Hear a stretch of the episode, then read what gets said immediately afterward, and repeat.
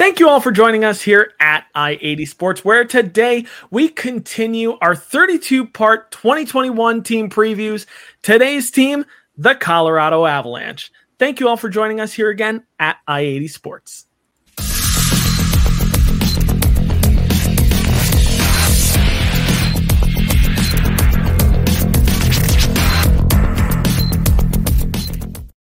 Thank you all for joining us here again at i80 Sports. Make sure that you follow us down below at our website, i80sports.com. And if you're here on YouTube, make sure you like, comment, and subscribe for all of our team previews coming up as we are going to be previewing every single team leading up to the beginning of the NHL season in October. And if you're on Twitter, make sure you follow us down below at i80 underscore sports NHL. If you're already following, thank you guys so much because we greatly value all of your support because it would not be possible to make these videos without you. But as per usual, I'm Brian. He's Tom. How you doing today, Tom? Doing well, doing well, and here we are to preview another team that has that little 90s connection. We just did Dallas before, and another team that used to dominate back in the 90s is the Colorado Avalanche difference with them now is I feel like I know a little bit more about this team. We learned a lot about them last year in the playoffs. We learned their strengths, we learned their weaknesses. So uh, let's see what's going to happen with them this year if they can take that next next step. Gotta say, we've been learning a lot about the potential of this team for the past couple years now. But let's start by talking about some 2020 and 2021 team facts from this past NHL season. So, what was the Colorado Avalanche's record this past year? Glad you asked. It was 39, 13, and 4. That's 39 wins to 13 losses to four overtime losses, which was good for 82 points. And they finished first in the West Division last year. Power play and penalty kill wise, they were above average in both categories. On the power play, they were sitting at 22.71%, which is above the league average of 19% on the power play.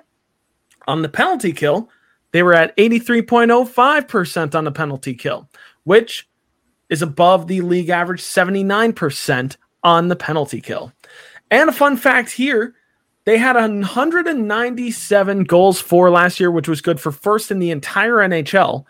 And they only had 133 goals against, which was good for third in the NHL. So they were quite a decent team last year and a force to be reckoned with in the playoffs last year. Leading scorers on this team, we had Mikko Rantanen with 66 points, Nathan MacKinnon with 65 points, and the captain Gabriel Landeskog with 52 points. And also, it should be mentioned they had two other players with over 40 points last year. That was Andre Burakovsky and Cale Makar. So, pretty good point production from this team last year.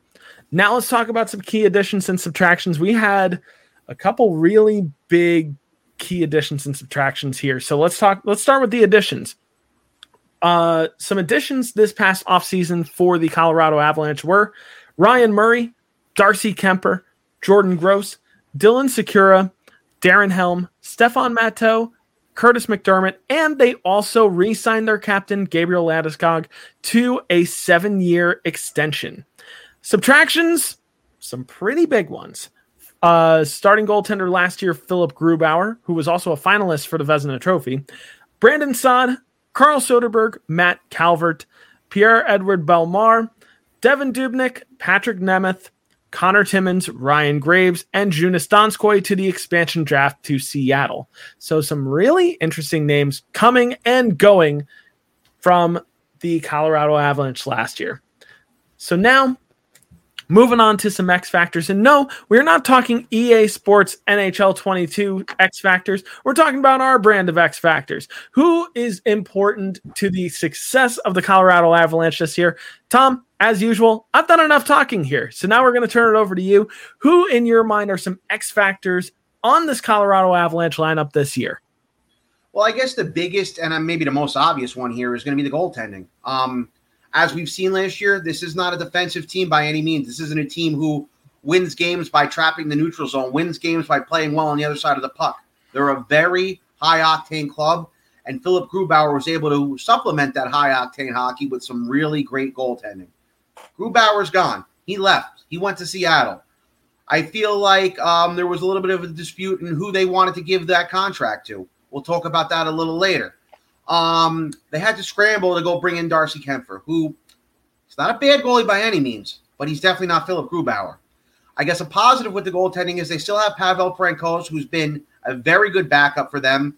And it could turn into a 1A, 1B situation if need be. If they feel that they're both at the same level, they could rotate them in and out on certain nights. And that may, in a way, help them out because they could have two fresh goalies come playoff times who they could play in any situation. But at the same time, they're not a defensive juggernaut like the team that knocked them out, the Vegas Golden Knights. And if this goaltending does suffer, they might be in a little bit of trouble. Yeah. I think for me, it's easier to say who is not an X factor because of how deep this lineup is.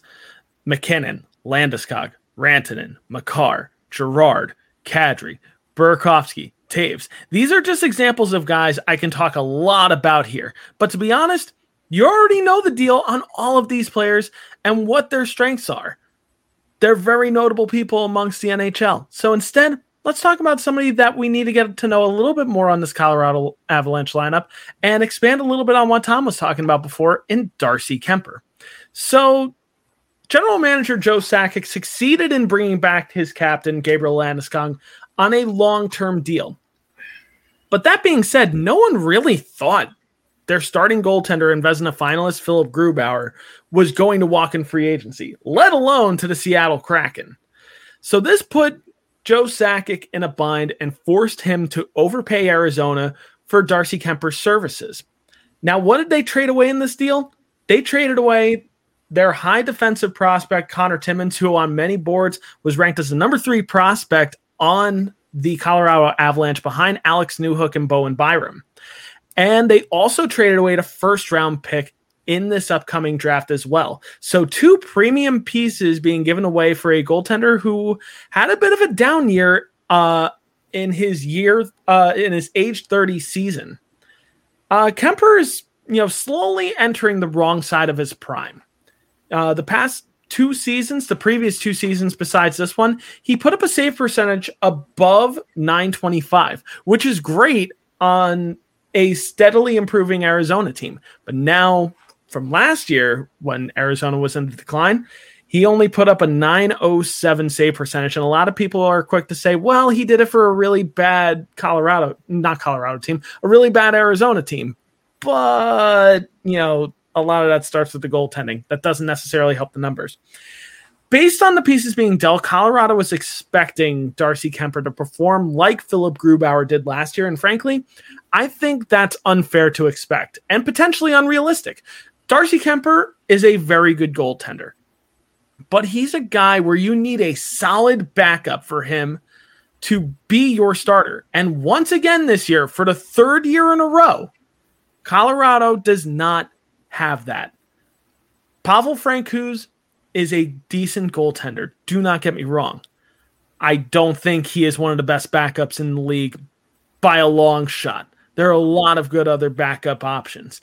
And for the third year in a row, uh, third year in a row, I feel like Colorado failed to address a major need. And I really hope it doesn't bite Colorado in the butt here. Kuemper could see 60 starts this season. The most he ever had before then was with Arizona in 2018, where he started 55 games. He's never started more than 55. Granted, in that 2018 season, he did register a save percentage above 925. But Kuemper is going to need to be a bell cow for Colorado, and I really hope he can do it. So it's just going to be interesting to see and interesting to watch over the course of this season for Darcy Kuemper. I think he is your main X factor on the Colorado Avalanche this year. Now let's talk about some breakout candidates, which I have a few in mind here. But when we're talking about breakout candidates, we're talking about guys that could come in and make a name for themselves this year that really haven't made a name for themselves just yet on an NHL roster. Tom, let's start with you. Who are some breakout candidates in your mind on this Colorado roster? Well, I think it's it's two obvious choices right here. It's guys like uh, Alex Newhook and uh, but not like them, guys who are Alex Newhook and Bowen Byram. Uh, their prospect pool has been highly touted over the last few years. Um, and the patience and development narrative that Joe Sakic uh, lives by has worked out very well. Go look at Nathan MacKinnon. Everyone was considering him a bust, and now he's one of the best players in the league. Um, right now we're looking at Newhook on the third line on the left wing. Um, as a, you, you say that, and Daily Faceoff says that as well. I'd like to see him make some strides and hopefully slot into that second line center ice position. He was brought up as a center. He played center in juniors. He played center in college. He's a natural center. Obviously, right now the center position on Colorado is highly saturated, so he's going to play on the left. But if an injury occurs, or you know he plays really well, I'm hoping his play will force Jared Bednar to put him in that in that center ice position on the second line, right behind Nathan MacKinnon. Another guy here is Bowen Byram. Uh, he's a highly touted D prospect, and while many think he is in the um, he is he does fall by Sakic's um, patience philosophy. He see, he seems to be doing well. He seemed to he did a little he did well last year. Um, I feel it's fair to start him on the third pair right now. But if you can realize his potential, I could see him being bumped up to the second pair and maybe even being given time on the second power play unit. He is kind of projected to start there per what I've read.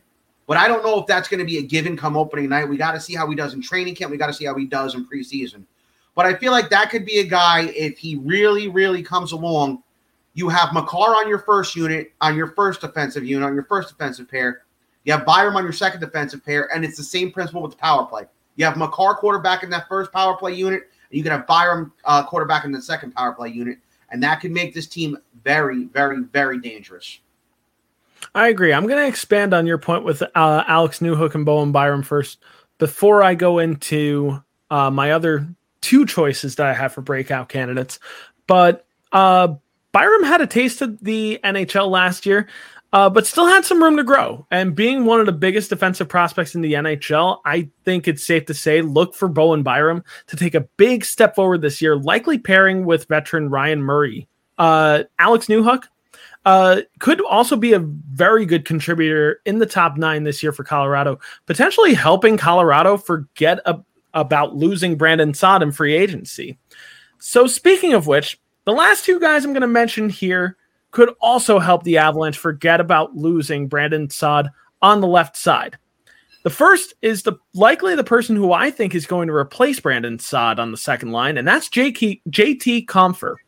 Compher will lo- likely step into a top six role this year uh, with the absence of Brandon Saad. And Compher is certainly ready for it. Yes, he only had 18 points in a minimal role last year, but those numbers could only go up this year if he's paired on the second line with Nazem Kadri and Andre Burakovsky. I think that could be a very good pairing in that top six. The last guy may surprise some, but for those of you who know my love for the New Jersey Devils, this should come as no surprise. Mikhail Maltsev. This is a player that does not get nearly the appreciation he deserves and has been an afterthought by a lot of people. He could prove to be a good role player on the Avalanche this year in fourth line minutes and has shown that he has some really, really nice looking hands and offensive upside. He had nine points in a limited role last year for the Devils, but six of those nine points were goals. He could be interesting to watch this year on a very good Colorado team. And if given the opportunity, I think he could surprise a lot of people and turn some heads, if also given some shootout time as well. Now it's time to get into the potential opening night lineup for the Colorado Avalanche. One thing to note here is we are in the, the end of August, beginning of September right now. So we've got a lot of time between now and October when the season begins. So we just want to preface by saying that real quick. But that being said, let's get into what this lineup could look like come opening night for the Colorado Avalanche. So we're first going to start with the top line, our top forward line, which we're going from left wing to center to right wing. Starting off, this may be one of the best lines in hockey. Gabriel Landeskog, Nathan MacKinnon, Mikko Rantanen. There's only one other line in mind that I think is better, but we'll get there when we finally get there when we talk about one particular team. Next on forward line two, we've got JT Compher with Nazem Kadri and Andre Burakovsky, as I talked about before. Next, moving on to line three, we've got Alex Newhook with Tyson Jost and Valeri Nichushkin. And on forward line four, we've got Mikhail Maltsev with Darren Helm and Logan O'Connor. Moving on to the first line of defense, we've got Devon Toews with Cale Makar. Moving on to the second line of defense, Samuel Girard paired with Erik Johnson, a returning Erik Johnson this year. And on defense line three, Bowen Byram with Ryan Murray. And the goaltending, as we alluded to before, we've got starting goaltender Darcy Kuemper. and serving as his backup goaltender this year, as of right now, is Pavel Francouz. So, not a bad looking lineup at all. That certainly does seem like a team that could be primed for much much success moving forward into this 2021-2022 season.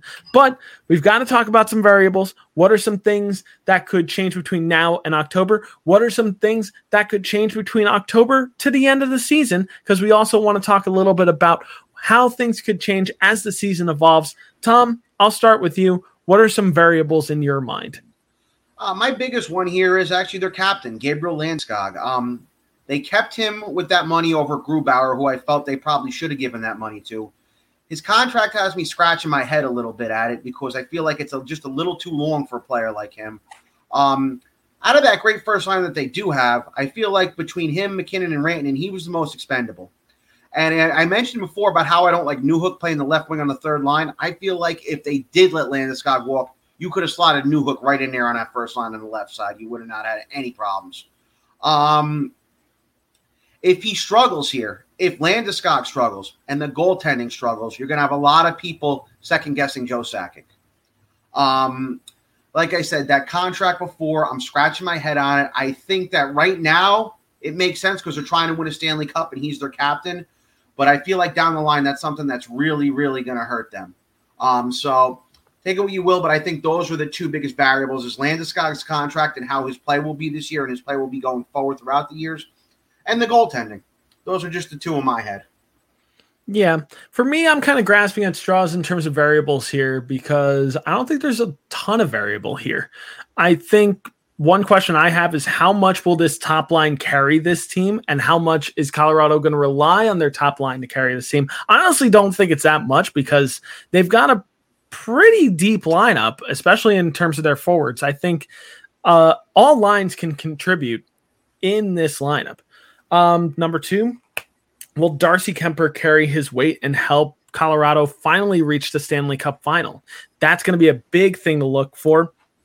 Plus, if things do go south, as Tom and I alluded to before, will Sakic try to make a move for another goaltender to serve as a 1B to Darcy Kuemper if things do go south? That's going to be interesting to watch come trade deadline time. And then lastly, just how good could this team be? Because we might be bringing up these devil devil's advocate scenarios, but I got to be honest. This is a really, really good Colorado team. Is it as good as last year? Not quite. I don't think it's as good as last year's iteration of the team, but I think it is still competitive with last year's team. And just slightly below, but it also hinges on the success of the newcomers on this team as well. But before we wrap things up, it's time for our question of the day, which our question of the day is the same as always. Where do the Colorado Avalanche finish in the Central Division this year? Tom, we'll start with you. Where does Colorado finish? Well, like I said, despite my concerns above with the goaltending, despite my concerns above with uh, Landeskog, I still see them in first place. I just the rest of that division is kind of a crapshoot, and I really, really just can't see anybody posing a challenge to them right now. Just, I, I just don't see it. Yeah, and I agree. Even with everything I mentioned above, I still think the Colorado Avalanche finishes in first place in the Central Division. Like I said about Vegas in our Vegas Golden Knights video and our team preview for them, this is the same scenario as it was for Vegas. This is the Colorado Avalanche's division to lose at this point because I just don't see any other team in the Central Division that's quite on their level. So, that being said, my prediction I think the Colorado Avalanche finish first in the Central Division this year. But what do you guys think? Do you guys agree? Do you disagree? Make sure that you let us know down below. Drop a comment. Let us know if you agree or disagree. And while you're there, drop a like and also subscribe for all of our team previews coming up because, hey, you might not necessarily be a fan of the Colorado Avalanche, but that doesn't mean that we're not going to be covering your favorite team because we are covering all 32 teams leading up to the beginning of the NHL season in October. So you definitely don't want to miss that. And where else can you check out our content? Glad you asked. Down below, i80sports.com. You can find all of our team previews there as well, as well as our YouTube page and on our playlist. But you can also find all of our NHL content there as well. If you like other sports, you can also find our NFL, MLS, NCAA football, and NBA content there as well. You got to make sure you check out that content. They are doing an awesome job too. And if you're on Twitter, make sure you follow us down below at i80 underscore sports NHL, which, if you're already following, thank you guys so much because we greatly value all of your support because without you guys, we can't do this on a weekly basis for you guys. But it's time to wrap things up here for the Colorado Avalanche. I'm Brian. He's been Tom. This has been our Colorado Avalanche 2021 2022 team preview.